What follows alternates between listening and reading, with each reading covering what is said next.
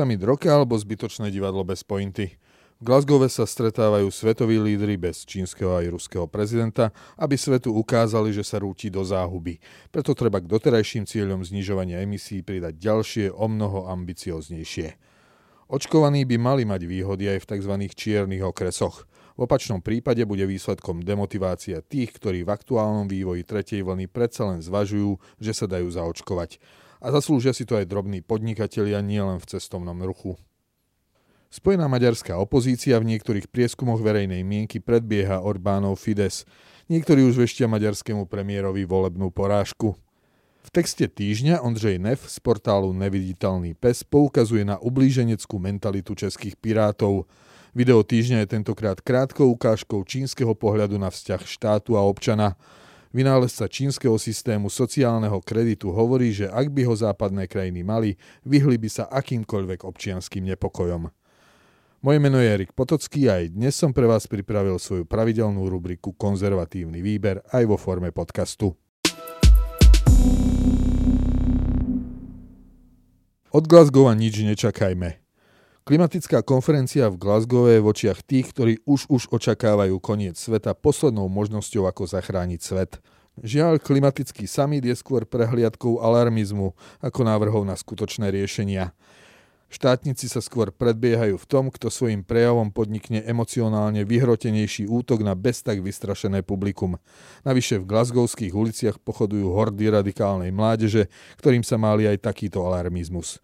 Nemá zmysel sa veľmi pitvať v paradoxe, že väčšina politikov na summit priletela vládnymi špeciálmi či súkromnými lietadlami. Podobný paradox sa objavil na klimatickej konferencii v Paríži v roku 2015, keď bolo všetko občerstvenie počas diskusí podávané v jednorázových plastových obaloch s jednorázovými plastovými príbormi. Konferencia sa už stihla pochváliť prvou zásadnou dohodou, ktorá má zastaviť odlesňovanie do roku 2030. Podobná dohoda však už vznikla v roku 2014 a odvtedy sa odlesňovanie v dažďových pralesoch aj v sibírskej tajge ešte zintenzívnilo. A podobne zrejme dopadne aj dohoda lídrov G20 z uplynulého víkendu, že prestanú investovať do ťažby uhlia v zahraničí. Hoci Čína sa k tomu oficiálne zaviazala, neznamená to, že tak prestane robiť. Napríklad cez neoficiálny vplyv v zahraničných ťažobných spoločnostiach. Nech sa totiž príjme akákoľvek deklarácia či rovno záväzok, čo konkrétne hrozí krajinám, ktoré ho nebudú dodržiavať alebo od neho odstúpia. Páka akýchkoľvek sankcií môže platiť na malé krajiny, ktorých vplyv na emisie je úplne zanedbateľný. Veľkí znečisťovateľia a veľkí hráči si z toho ťažkú hlavu robiť nebudú. Čo môžu iné krajiny urobiť Číne, ak otvorí ďalšie stovky uholných elektrární? Uvalia na ňu embargo? V stave, keď sa takmer každý spotrebný tovar vyrába v čínskych fabrikách? Keď suroviny potrebné na presadenie elektromobility drží v rukách Čína? Z nízkoemisného nadšenia EÚ však bude Čína, ale aj India profitovať ešte viac. Emisne náročnejšia výroba sa bude ďalej presúvať do týchto azijských veľmocí a v konečnom výsledku vyprodukuje ešte viac emisí, ako keby zostala v Európe. Prirotajme k tomu aj prepravu tovaru na predaj európskym zákazníkom. A európske klimatické nadšenie nezdielajú ani v USA. Napriek tomu, že prezident Joe Biden takisto prispel svojim plamenným prejavom, domáci priemysel, ktorý má vplyv v kongrese, mu určite nedovolí pristúpiť k takým škrtom, aké predvádza Európska únia. Zvlášť, ak by to naháňalo ďalších voličov Trumpovskému táboru, čomu sa chcú demokrati silou mocou vyhnúť.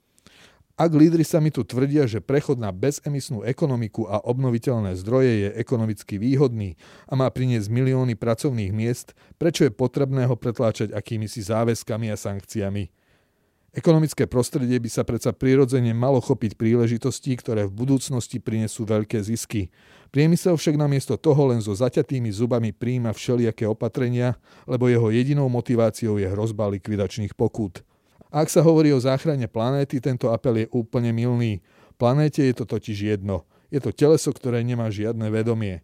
V atmosfére Zeme už počas jej histórie bolo aj o mnoho viac, ale aj o mnoho menej CO2. Planéta to prežila, zloženie atmosféry sa zmenilo, až sa dostalo do stavu, v ktorom sme ako druh mohli prosperovať. Tu totiž nejde o planétu, ale o ľudí. Sme prispôsobení konkrétnym podmienkam a tie sa menia. No aj história ľudstva ukazuje, že sme sa dokázali usadiť a prežiť v takmer všetkých klimatických podmienkach, od dažďových pralesov či púšti až po tundru. V skutočnosti ide o to, aby sme našli nový stabilný zdroj energie. Z klimatického samitu však ako si nič nepočuť o podpore čo najbezpečnejšieho využívania jadrovej energie, ktorá neprodukuje CO2, alebo o urýchlení výskumu a testovania jadrovej fúzie, ktorá by nám priniesla takmer neobmedzený a bezemisný zdroj energie. Na zhodnotenie klimatického samitu v Glasgow a jeho výsledkov bude ešte čas po jeho skončení, no už len z naznačovaných cieľov je jasné, že nech sa príjmu aj megabajty záväzkov, reálny vplyv na klímu bude minimálny. Výhody zaočkovaným.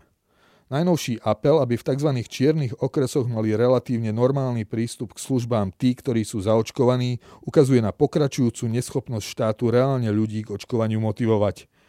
Prečo si myslíme, že je správne tieto opatrenia uvoľniť?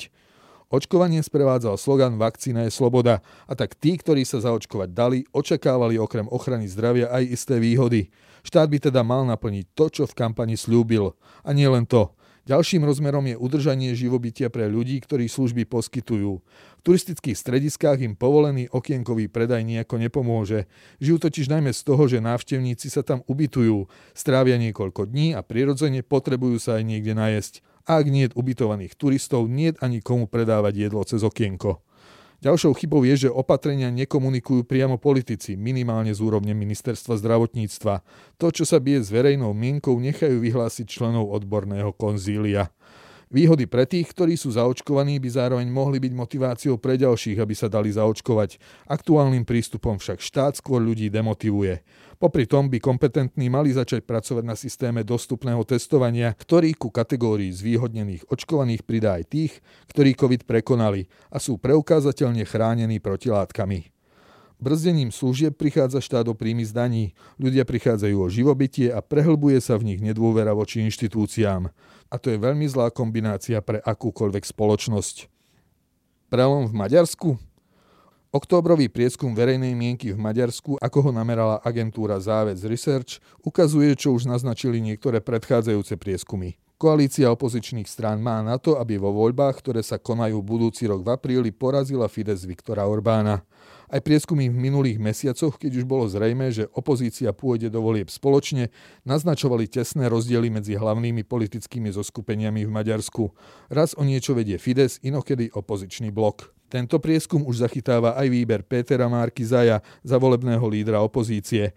Zo skupenie šiestich strán, teda Jobbik, Demokratická koalícia, Maďarská socialistická strana, Zelená LMP, Hnutie Momentum a Hnutie Dialog, by podľa citovaného prieskumu získalo medzi 38 a 39 percentami a Fides by dostal 35% hlasov spomedzi všetkých voličov. Výsledok je však tesnejší, ak ide o preferencie rozhodnutých. Do pomeru sa teda nerátajú nerozhodnutí a rozhodnutí nevoliť. Spomedzi týchto by spojená opozícia získala 49% a Fides 47%. Šancu, že sa mierny náskok opozície z prieskumov pretaví aj do volebných výsledkov, vidia viacerí pozorovatelia v tom, že si opozícia v primárkach vybrala za svojho lídra práve konzervatívnejšie naladeného regionálneho politika Pétera Markizaja. Ten má šancu osloviť aj ľudí, ktorí zvažujú voľbu Fidesu alebo bývalých no sklamaných voličov Viktora Orbána. Markizaj je praktizujúci katolík, otec siedmých detí. Snaha liberálnych veľkomestských elít v predchádzajúcich voľbách totiž stroskotala na tom, že mala proti sebe konzervatívnejší vidiek, ktorý držal pevne v rukách Viktor Orbán. Do svojho spolku si tentokrát opozícia prizvala aj donedávna ostrakizovaný krajne pravicový Jobik. V mene porážky Orbána a v snahe podporiť politickú zmenu v Maďarsku ho ako bývalú krajnú pravicu označuje aj britský ľavicový The Guardian. Hoci si opozícia sľubuje od Markiza aj tlmenie vnútorných ideologických rozporov, ešte je predčasné tvrdiť, či sa verejná podpora preklápa v neprospech Orbána. Zatiaľ totiž ide len o aritmetický súčet preferencií jednotlivých opozičných strán. A hoci ich lídrov a aj veľkú časť ich voličov spája odpor voči Orbánovi a snaha zbaviť ho moci, neznamená to, že všetci to nakoniec v deň volieb hodia spoločnej kandidátke. Časti skalných voličov Jobiku totiž môže prekážať progresívny politický program iných strán a naopak čas progresívnych voličov sa môže rozhodnúť takúto koalíciu nevoliť práve kvôli účasti Jobiku. Ani Viktor Orbán nie je práve z kategórie tých, ktorí by politický zápas vzdali po prvom nepriaznivom prieskume verejnej mienky. Vzhľadom na antagonizmus oboch táborov možno očakávať mimoriadne špinavú predvolebnú kampaň z jednej aj z druhej strany. Text týždňa Piráti usmrkanci. Politika je tvrdé a nesentimentálne remeslo. Za tie roky, čo som ho praktizoval, som bol občas podvedený, niekedy aj veľmi blízkymi. Pre tento prípad platí pravidlo nehovoriť o tom a nestiažovať sa. Aj tak vás nikto ľutovať nebude a vy iba stratíte vážnosť. Cituje Ondřej Neff na portáli Neviditeľný pes Miroslava Kalovska, ktorý týmito slovami reagoval na emocionálne výlevy pirátov po českých parlamentných voľbách. Väčšinu ich kandidátov totiž z poslaneckej snemovne vykrúškovali starostovia, s ktorými tvorili volebnú koalíciu. Do Českého parlamentu sa tak dostali len štyria piráti. Jedným z dôvodov je jednoduchá matematika. Pirátov bolo na kandidátke dvakrát viac ako starostov, preto sa priaznivci regionálnych politikov sústredili na krúžkovanie svojich favoritov, ktorí tak jednotlivo dostali viac preferenčných hlasov.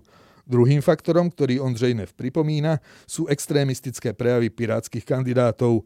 Hoci predseda Ivan Bartoš sa snažil pôsobiť zmierlivo a budovať štandardnú stranu, vo voličoch v kampani rezonovali skôr extrémne nápady jeho spolustraníkov a tak, keď už volili túto koalíciu, radšej uprednostnili konzervatívnejších regionálnych politikov. Ukňučená reakcia na úspech starostov je však podľa Nefa len odrazom rovnako ublíženeckej a defenzívnej volebnej kampane, ktorú Piráti viedli. Teraz majú na výber zostať v opozícii popri Babišovi a Okamurovi alebo ísť do vlády a niesť reálnu zodpovednosť. Účasti vo vláde však stojí v ceste členská základňa, tzv. Pirátske fórum. Svoj komentár Ondřej Nef uzatvára týmito slovami, citujem – Pirátske fórum môže vládne ambície zatrhnúť a potom nezostane Pirátom nič iné ako ísť cestou extrémistickej strany, kam si k zeleným, antife a podobným zoskupeniam.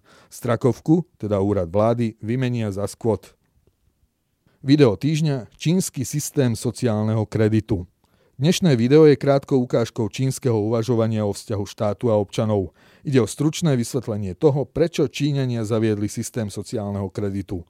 Jeho autor Lin Yin Yue pre francúzsko-nemeckú televíznu spoločnosť Arte hovorí, že je presvedčený o tom, že tento nástroj skôr či neskôr začne aplikovať aj západná spoločnosť. Ako sme už písali v jednom z predchádzajúcich konzervatívnych výberov, istá forma sociálneho kreditu sa napríklad v Nemecku už dostala do užšieho okruhu diskusí o ďalšom smerovaní spoločnosti. Linin Yue poukazuje na to, že ak by ho malo napríklad Francúzsko v roku 2018, neudiali by sa žiadne protesty žltých hviezd. Toľko z rubriky Konzervatívny výber pre tento týždeň. Odkazy na citované zdroje nájdete v texte zverejnenom na www.postoj.sk. Moje meno je Erik Potocký a ďakujem, že ste ma počúvali.